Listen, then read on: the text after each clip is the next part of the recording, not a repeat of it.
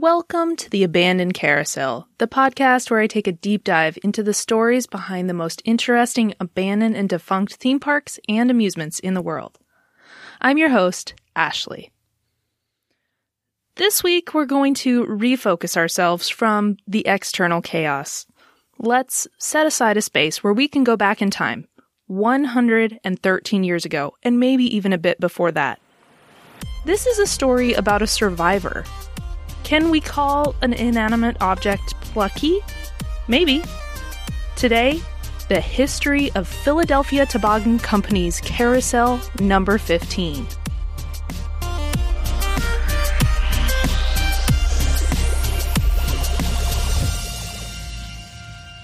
When last I focused heavily on carousels, it was October of last year, and I was telling you about the amazing Dentzel Looff carousel down at Seaside Heights in Florida.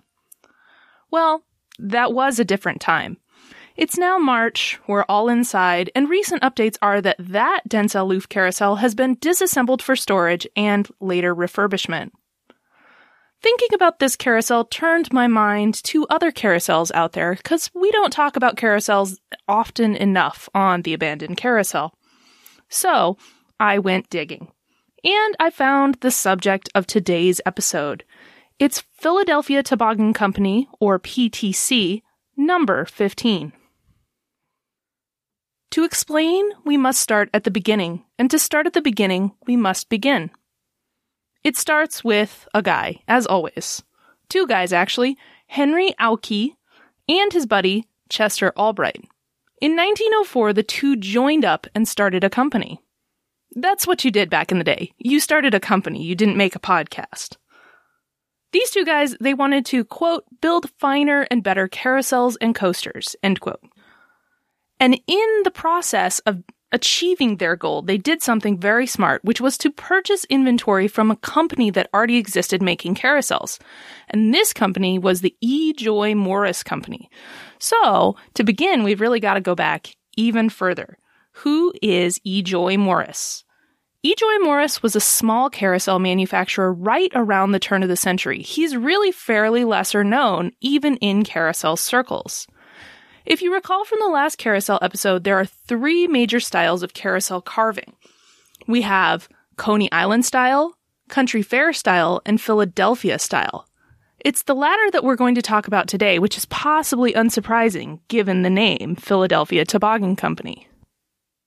So, E.J. Morris, or E. Joy Morris Jr., was a Philly man born in 1860. Interesting tidbit his father was, of course, E.J. Morris Sr., um, and he, the senior, was the U.S. minister to Turkey under Abraham Lincoln.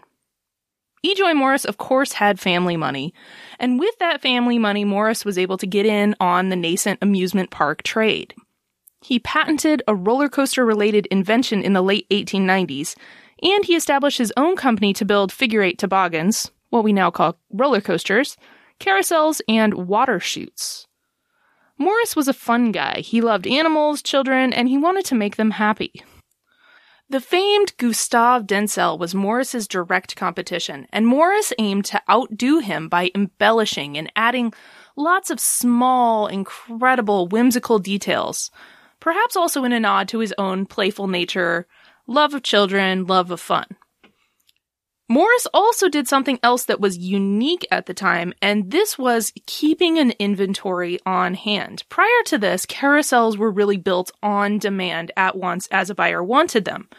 But Morris's firm, they built many carousels at the same time, perhaps as a way to try and get a leg up on Dentzel by being able to deliver carousels to customers faster once they actually purchase them.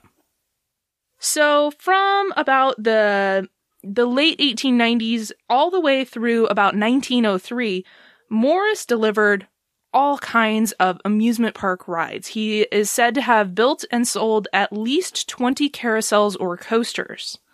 But in 1903, his business plans changed, and for the sum of about $30,000, E.J. Morris sold over 200 completed carousel figures to those two guys I mentioned to you before, Henry Auchy and his buddy, Chester Albright. allowing them to build four carousels right off the bat and jumpstart their business, recouping their investment almost immediately. Why this sudden change in business plans? Why did EJ Morris suddenly change his mind? Well, it appears to have been health related. It's said that he was in the hospital so- shortly before he sold the manufacturing business. And though he lived another 20 some odd years after this point, it does seem that his health was always in decline from this point on. But he wasn't totally out of the business. Though he divested himself from the manufacturing side of the amusement park business, he still remained active in the business side of the amusement park rides that he owned and operated well through about 1920. So Morris then was a huge inspiration and jumping off point for the newly formed Philadelphia Toboggan Company. As I said earlier, they quickly established themselves as a company after their inception in 1904 and built four carousels in short order with their completely new acquired E.J. Morris stock.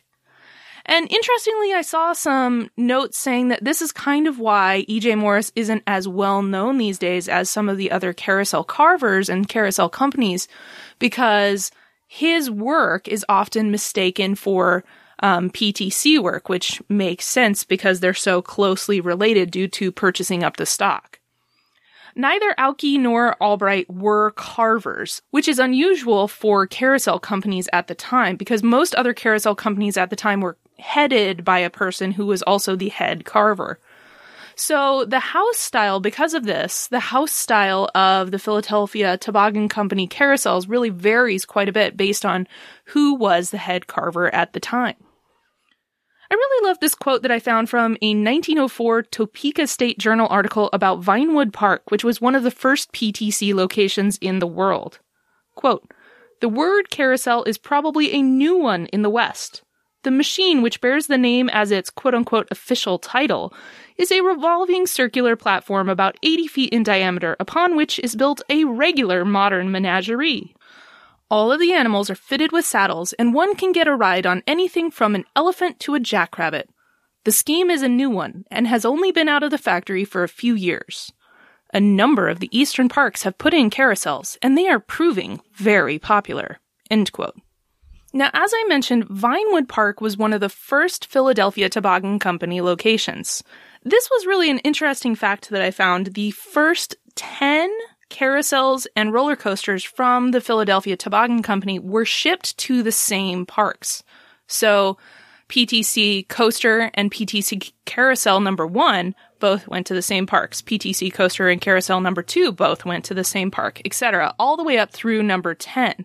So the park ordered both at once, which I thought was really interesting. And it's kind of a fun way to track the first 10 coasters and carousels. But the carousel we're interested in wasn't built until 1907 after the company had been active for three years. We're interested in PTC Philadelphia Toboggan Company Carousel number 15. Now, the PTC carousels are pretty unique in that each one of them was pretty well numbered. So they have a, carousels have a big, massive central pole. And, you know, back in those days, they were built, that was like one giant tree trunk.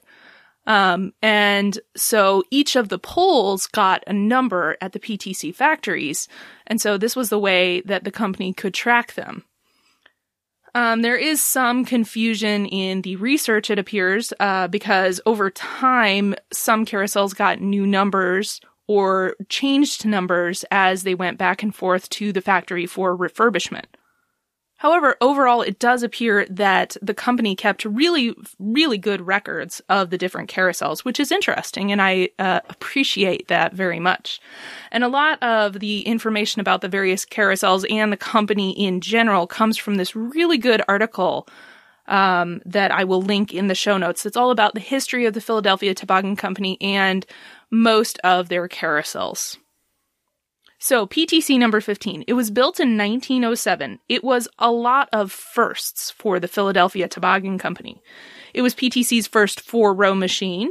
It was PTC's first all horse carousel, so no other animals, no menagerie in carousel parlance. And all of the horses on this carousel jumped.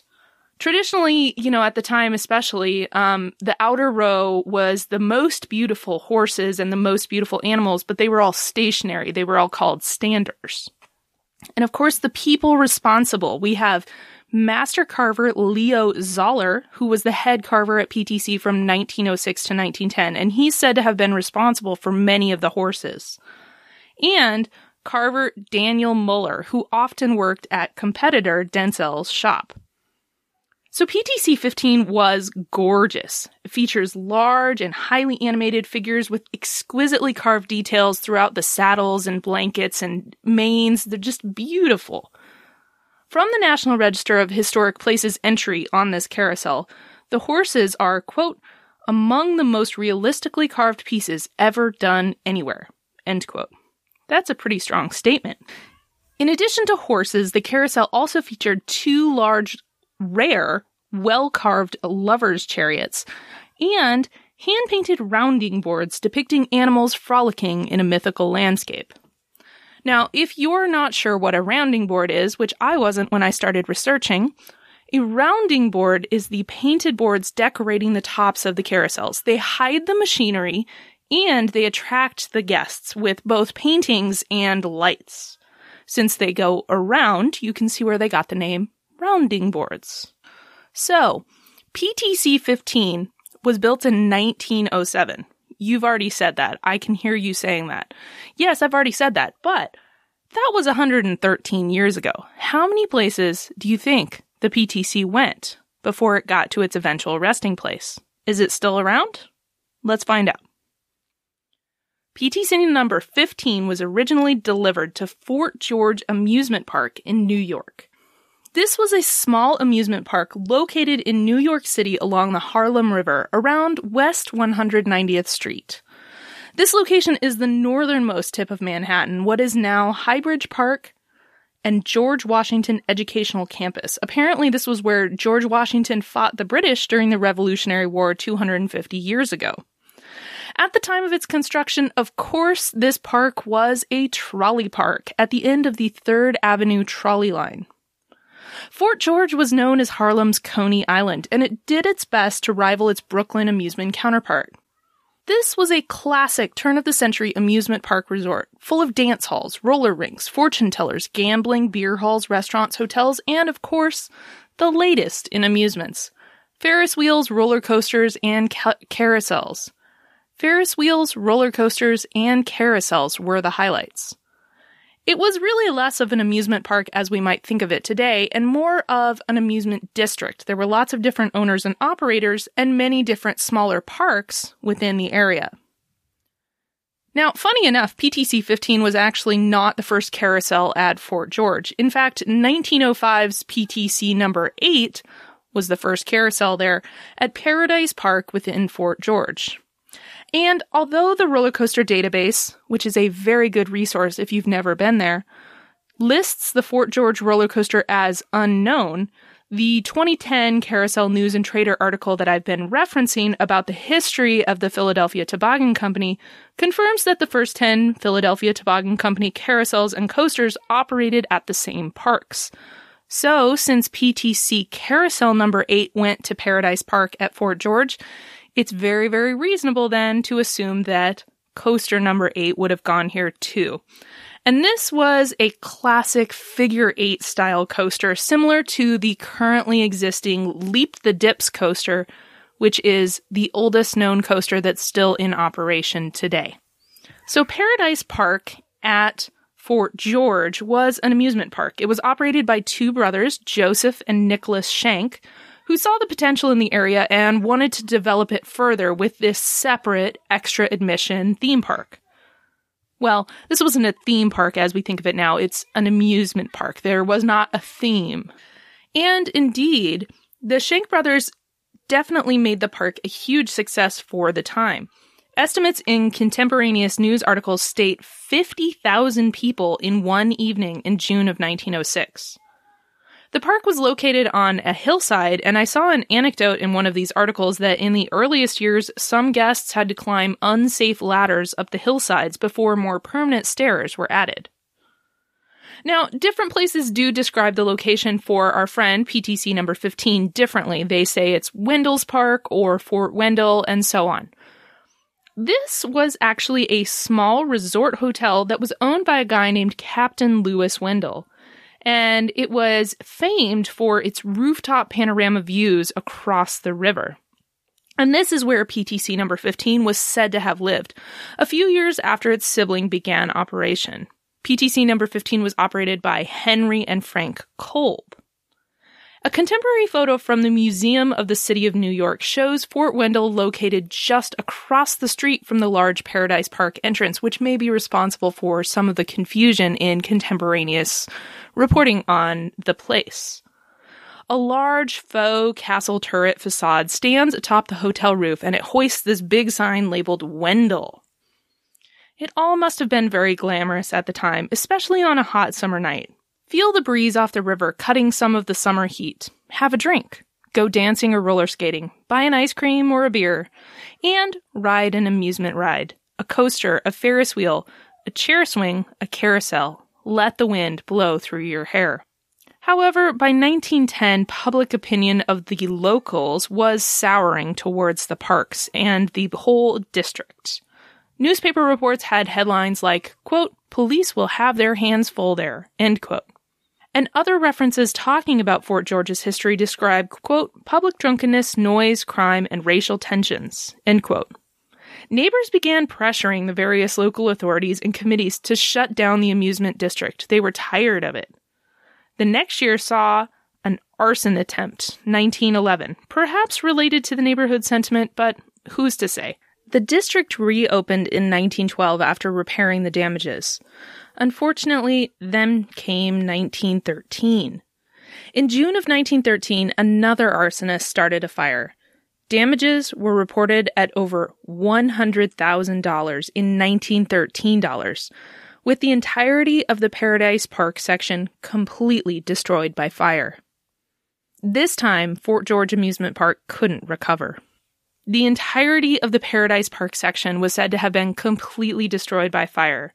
And this time, Fort George Amusement Park couldn't recover. though local political groups ultimately took over the property and incorporated it at the time into the public Highland Park. Now, luckily, our hero, PTC number 15, was located at Fort Wendell, across Amsterdam Avenue from Paradise Park. Though the fire was said to have jumped across the street where it destroyed a, quote, four story frame building, end quote, it did not apparently destroy PTC number 15. With the destruction of Paradise Park and the generally unfavorable neighborhood sentiment, though, any remaining amusements did likely move out away from this area over the next few years. Oh, and do you remember Joseph Schenck, the guy who owned the Paradise Park? Well, he did a lot of fun things over his life. He ultimately moved to California, became president of a little company you might know called United Artists, created the company 20th Century Pictures, which of course became 20th Century Fox, and then was said to have played a key role in launching Marilyn Monroe's career. Home number two for our carousel is a bit of a question mark in that it's uncertain when exactly PTC number 15 moved to Summit Beach or when it left. So, Summit Beach Amusement Park was located in Akron, Ohio. It went by the names Akron's Fairyland of Pleasure and Akron's Million Dollar Playground. Local businessmen conceived of the idea in 1914 and had incorporated an amusement company by 1916. They took applications from independent concessionaires to fill the park. There was a huge coaster named the Dixie Flyer. There was a whip and a Ferris wheel and a motor motordrome for racing. And of course, there was a carousel. Now, here is the point of contention because the recent 2017 retrospective newspaper article about Summit Beach Amusement Park claims that the carousel at the park was a Dentzel menagerie from 1917 with a Wurlitzer band organ.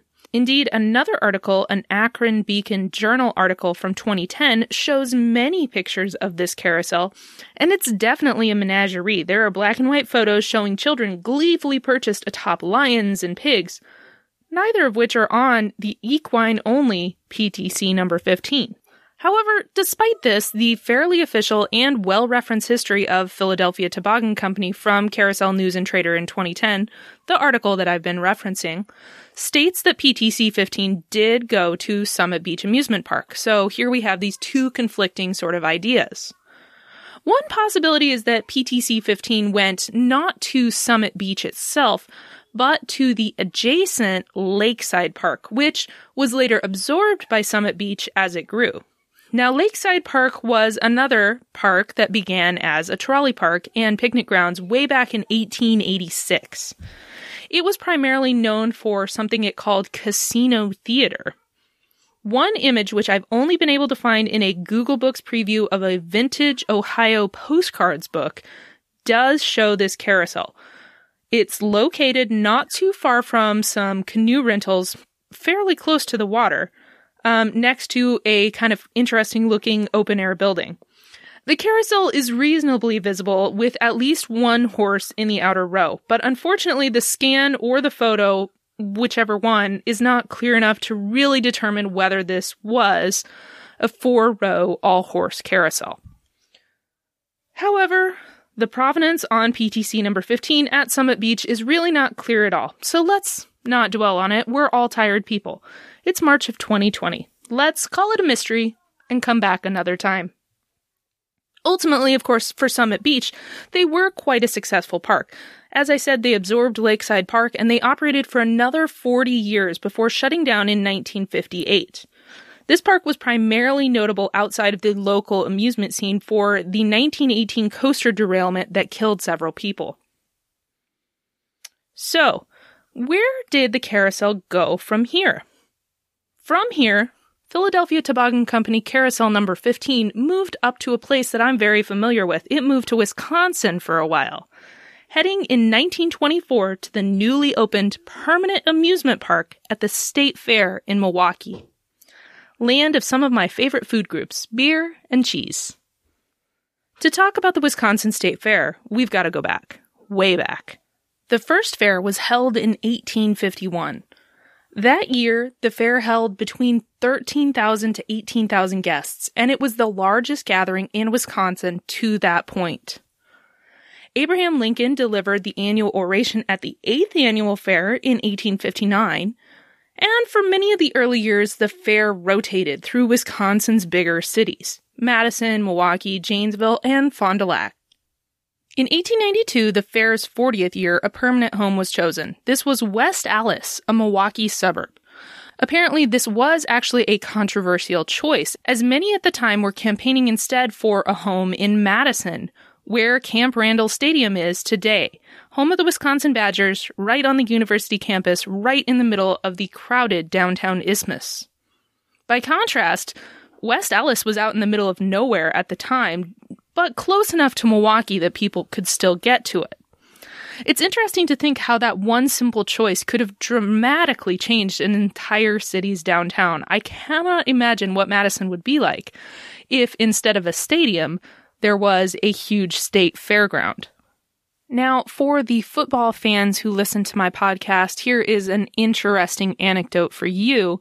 Apparently, for several decades between 1934 and 1951, the Green Bay Packers, normally of Green Bay, played several of their regular season games at State Fair Park, including the 1939 NFL Championship. 1924 saw the introduction of the signature Wisconsin State Fair food, the cream puff, but it was predated by a few years by the Midway, in 1922, the old State Fair Midway and Philadelphia Toboggan Company's number 15. The Midway was quote unquote Disneyland before Disneyland, according to Jerry Zimmerman, the State Fair historian, in a Milwaukee Journal Sentinel article from 2007.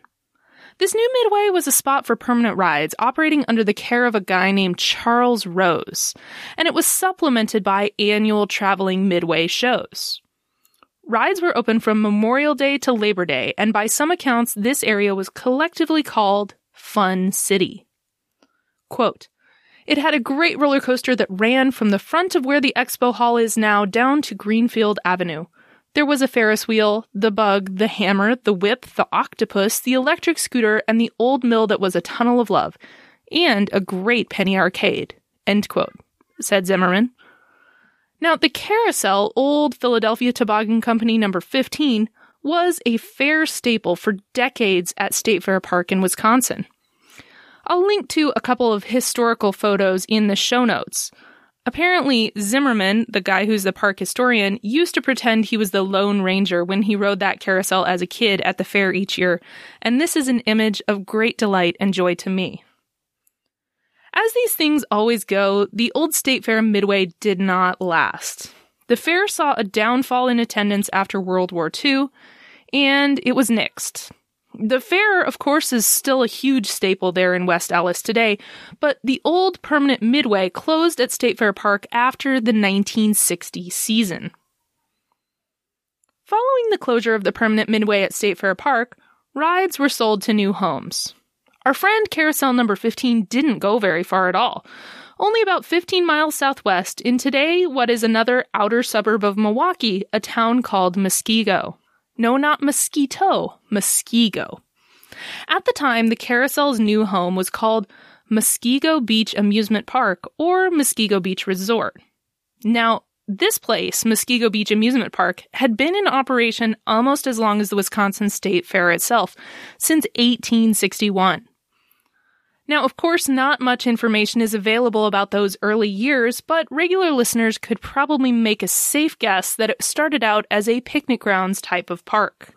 It was opened by a Civil War veteran, a guy named John C. Schuett, in 1861, a man called the King of Muskego in 1880s politics.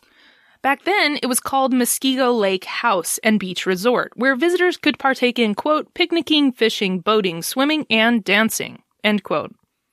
And here's another interesting tidbit for you. The Muskego Center Cemetery was established on that property in 1881, bordered on three sides by the park. This little pioneer cemetery weathered poorly. Stones were very worn and indecipherable, described in an article as, quote, a nuisance to the community, end quote. Now, validity of that opinion is up to the individual, but it does seem that the small cemetery had lost most of its interest from the general public. It wasn't until 1955, though, that all of the bodies in the cemetery were exhumed and moved to a different cemetery, said to be Prairie Hill Cemetery in Waukesha. Now, Schuett owned the park for over 60 years. It wasn't until 1928 that he sold it to its second owner, a guy named William Bozhart. The details are a little bit vague, as always, but Bozhart definitely added to the amusement park side of things, and he's credited with changing the name to Muskego Beach Amusement Park. And while Bozhart was the actual owner, a familiar name did the managing. A guy named Charles Rose, who, if you were paying attention, was the same guy from the State Fair Midway. By 1929, under Charles Rose's direction, a classic wooden John A. Miller coaster called Cyclone had been installed. There were all kinds of our favorite early and mid century theme park rides, like the Whip. But why Muskego? Following William Bozhart's death in 1943, in 1944, in the middle of the war, Charlie Rose bought Muskego Beach Amusement Park from its then owner, the recently widowed Mrs. William Bozhart her birth name, Nellie Lou Krebs. The park had been shut down for the war, but Rose reopened it and renovated it afterwards. For the better part of two decades, then, Charles Rose owned both the Midway at State Fair Park as well as Muskego Beach Amusement Park. When the Midway shut down at State Fair Park, it was really a simple decision that most of the rides would be acquired by Muskego Beach Amusement Park, which he also owned. So, the older and smaller rides at this regional park were replaced with bigger, nicer rides worthy of a state fair. And Muskego is really not that far away from downtown Milwaukee. It was just a short electric rail ride away. Under Rose's ownership, the park expanded and developed further. There was a ballroom for dancing operated under private ownership called the Starlight Ballroom. This was only open on weekends and it seemed to have an air of mystery for younger daytime park visitors. During the weekend days, the ballroom was used as a roller skating rink. During the night, there were weekly dances and regular bands. Big names like the Everly Brothers performed, all the way down to smaller local bands. And other items around the park were upgraded as well. There was even a larger beach for bathing, new rides like the Rolloplane, and massive increases to physical structures around the park like concession stands and other outbuildings. At the time, there was even a man named George who was known for giving boat rides on the lake in a fancy boat. So, that 1929 Cyclone coaster ultimately closed in the 1950s.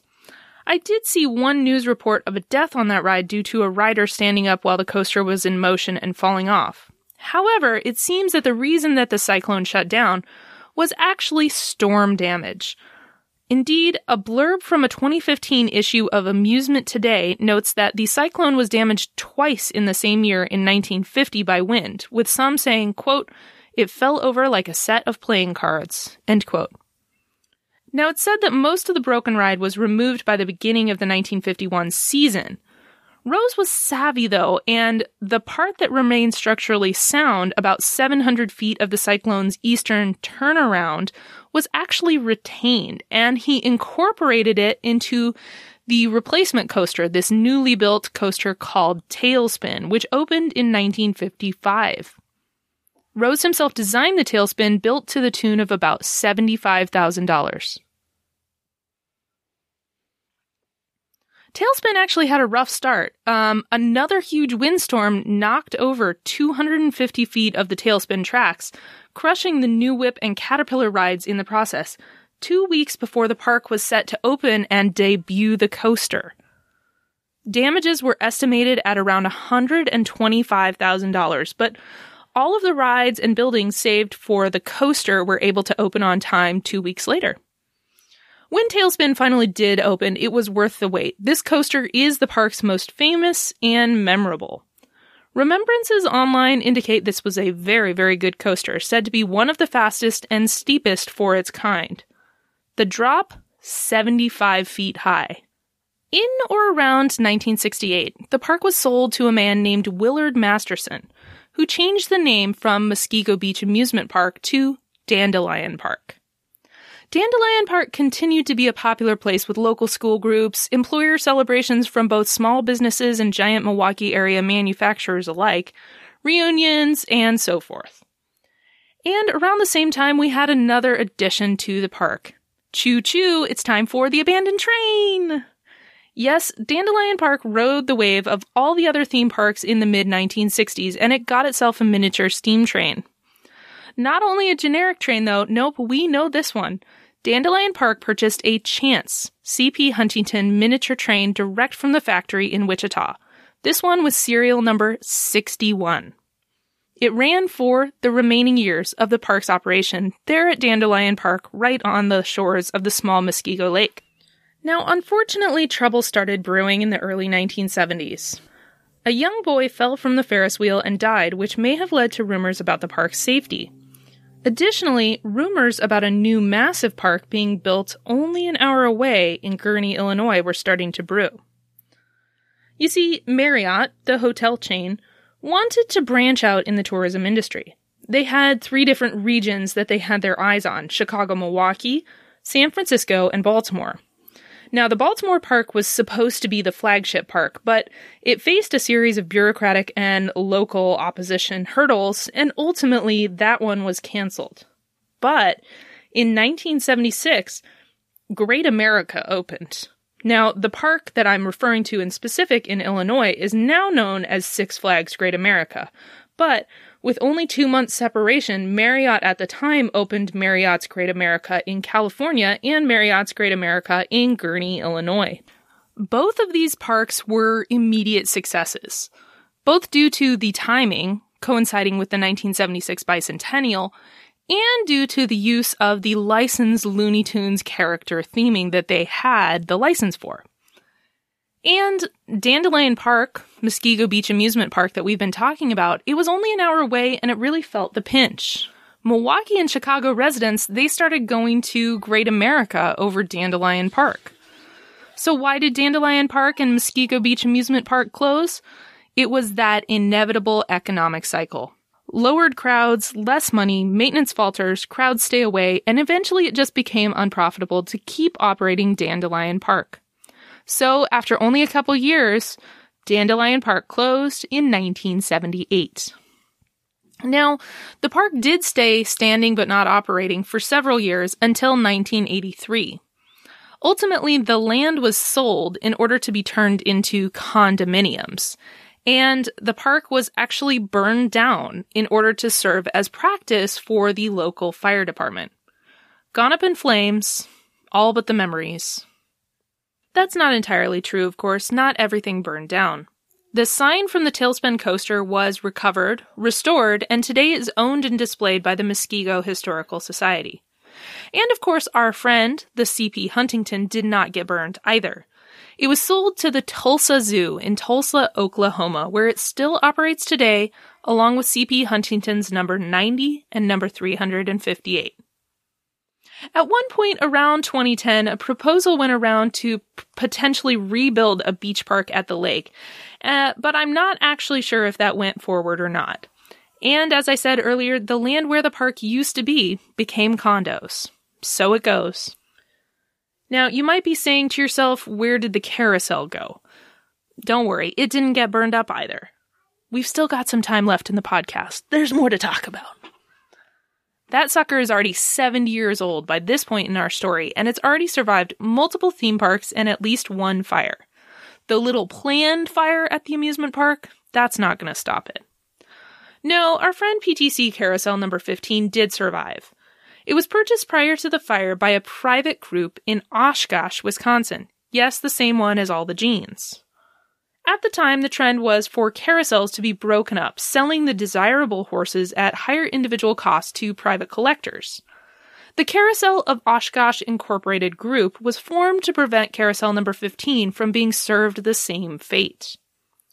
The goal was for the carousel to become part of a new park in Oshkosh, Wisconsin, home of a very good chocolate shop, by the way, if you're ever in town, called Oaks Candy.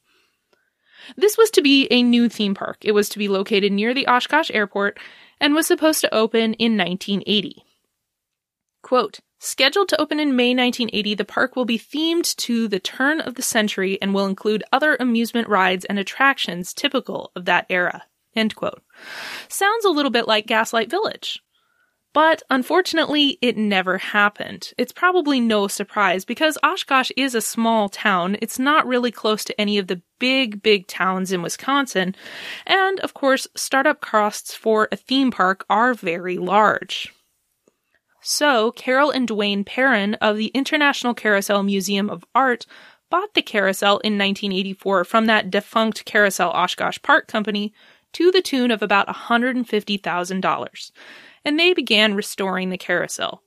Almost 80 years old at this point, and the big carousel certainly wanted to have a day at the spa by then, I'm sure. Now, the Perrons lived on the West Coast, so the carousel got to take its biggest trip yet by this point, all the way to Oregon. Between 1984 and 1986, they restored the carousel fully back to perfect working condition. 1986 saw the carousel being sent out of the country for the first and only time, up to Vancouver, British Columbia, for the Expo 86. Interestingly, this move resulted in the carousel being removed from the National Register of Historic Places because the move was done without consulting people at the register first. Now, I did have to Google this one, but Expo 86 was a World's Fair. It was held in fall of 1986 in Vancouver.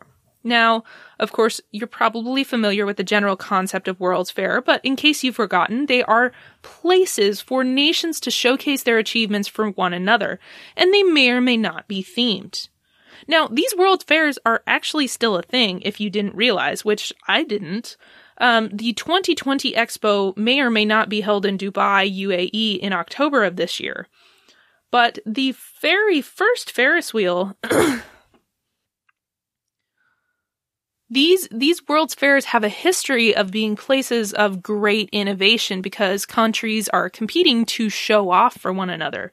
So, the very first Ferris wheel, in fact, was invented for the 1893 World's Fair in Chicago as a way to rival the previous stunner, the 1889 Eiffel Tower. Anyhow, back to Expo 86. The theme for this one was transportation and communication, world in motion, world in touch. So you can see how a carousel fit in quite nicely. In a quote from the New York Times write up of the expo, quote, its scientific theme should not dissuade vacationers because there is something for everyone, from rival United States and Soviet space stations to a painstakingly restored 1907 carousel with hand carved and painted wooden horses. End quote.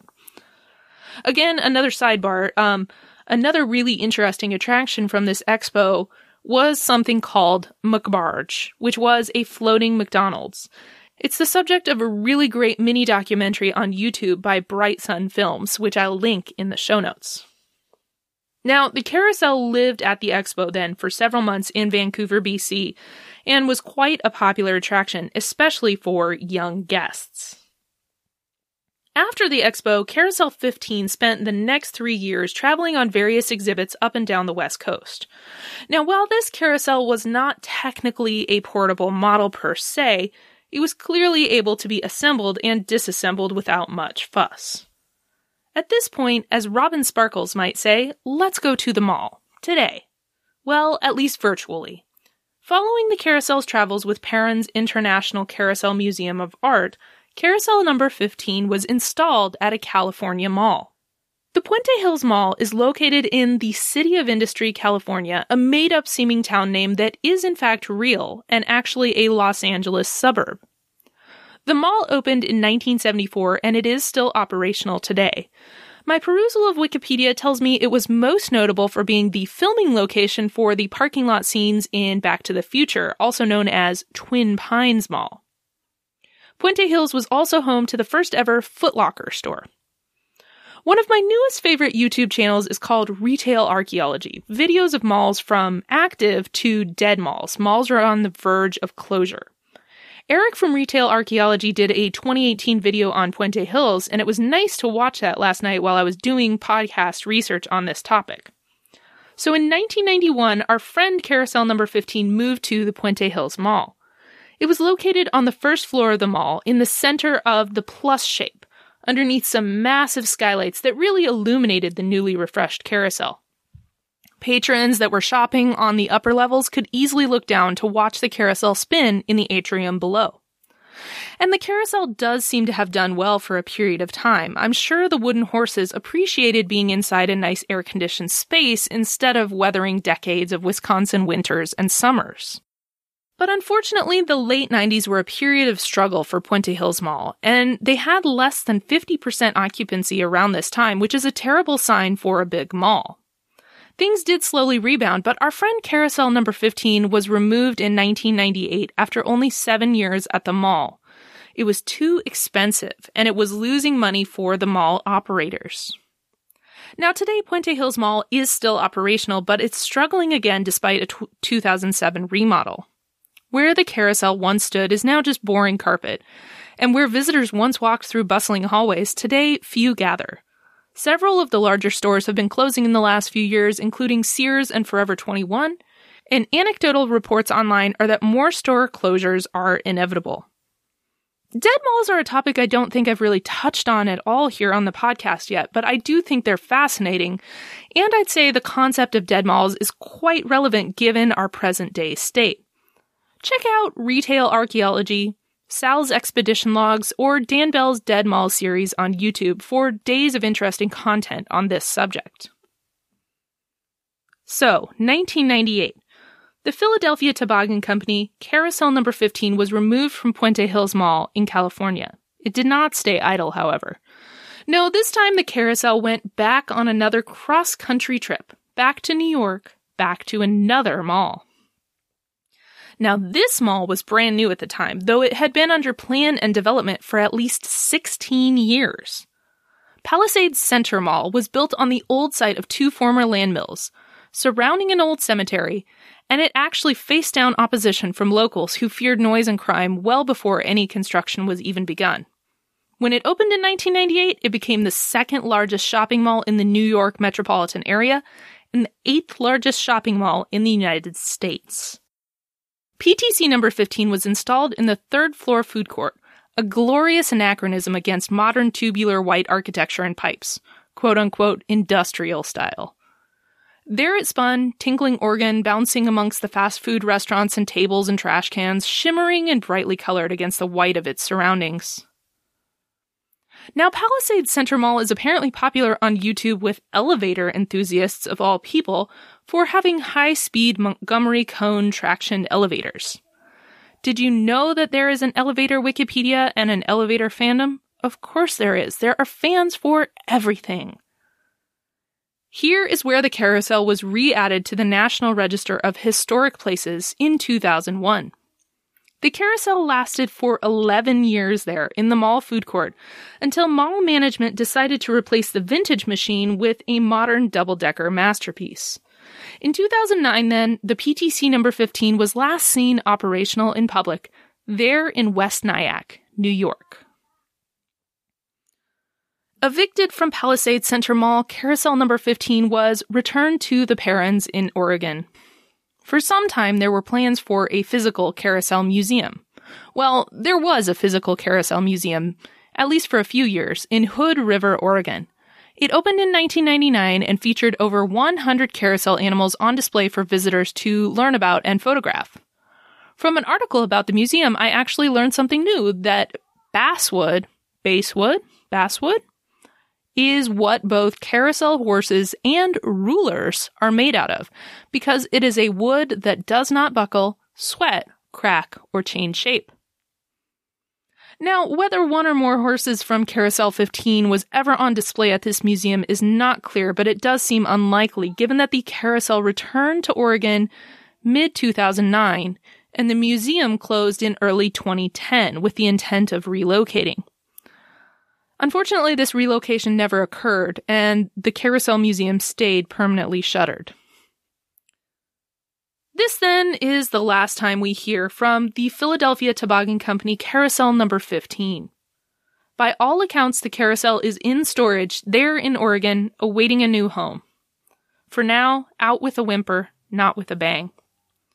As recently as 2018, Jerry Zimmerman, the guy from the Wisconsin State Fair, was still hoping to get PTC number 15 back to Wisconsin. A news article from 2018 described it as his white whale.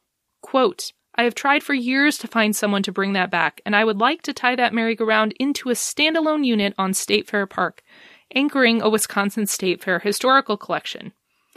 I would need a sponsor for about $1.5 million to bring it back to Milwaukee. End quote. At the height of the American carousel boom, there were said to be thousands of carousels, big and small, almost all of them hand carved. As the Depression wore on, production slowed, machines were dismantled or lost to fire, and today there are said to be less than 150 of these vintage carousels remaining, with less than 50 of them said to be the same caliber as PTC number 15. At this point, the magnificent carousel is still extant, but in storage somewhere in Oregon under the care of the Perron family. It waits. 56 horses, 52 feet in diameter, many firsts, 600 lights, four theme parks, and two malls. One truly historical carousel, that survivor, Philadelphia Toboggan Company's Carousel number 15.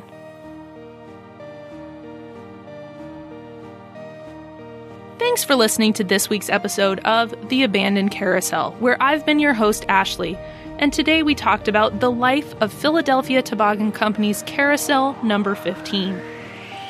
If you've got any questions, corrections, comments, updates, or ideas about any of the topics I've talked about or anything that you want to talk about, please send them to me via my website. The show notes page contains links and photos relevant to this episode. For this episode, the address is theabandonedcarousel.com backslash 31. I'll be back soon with another great episode, so I will see you then. Remember what Lucy Maud Montgomery once said Nothing is ever really lost to us as long as we remember it.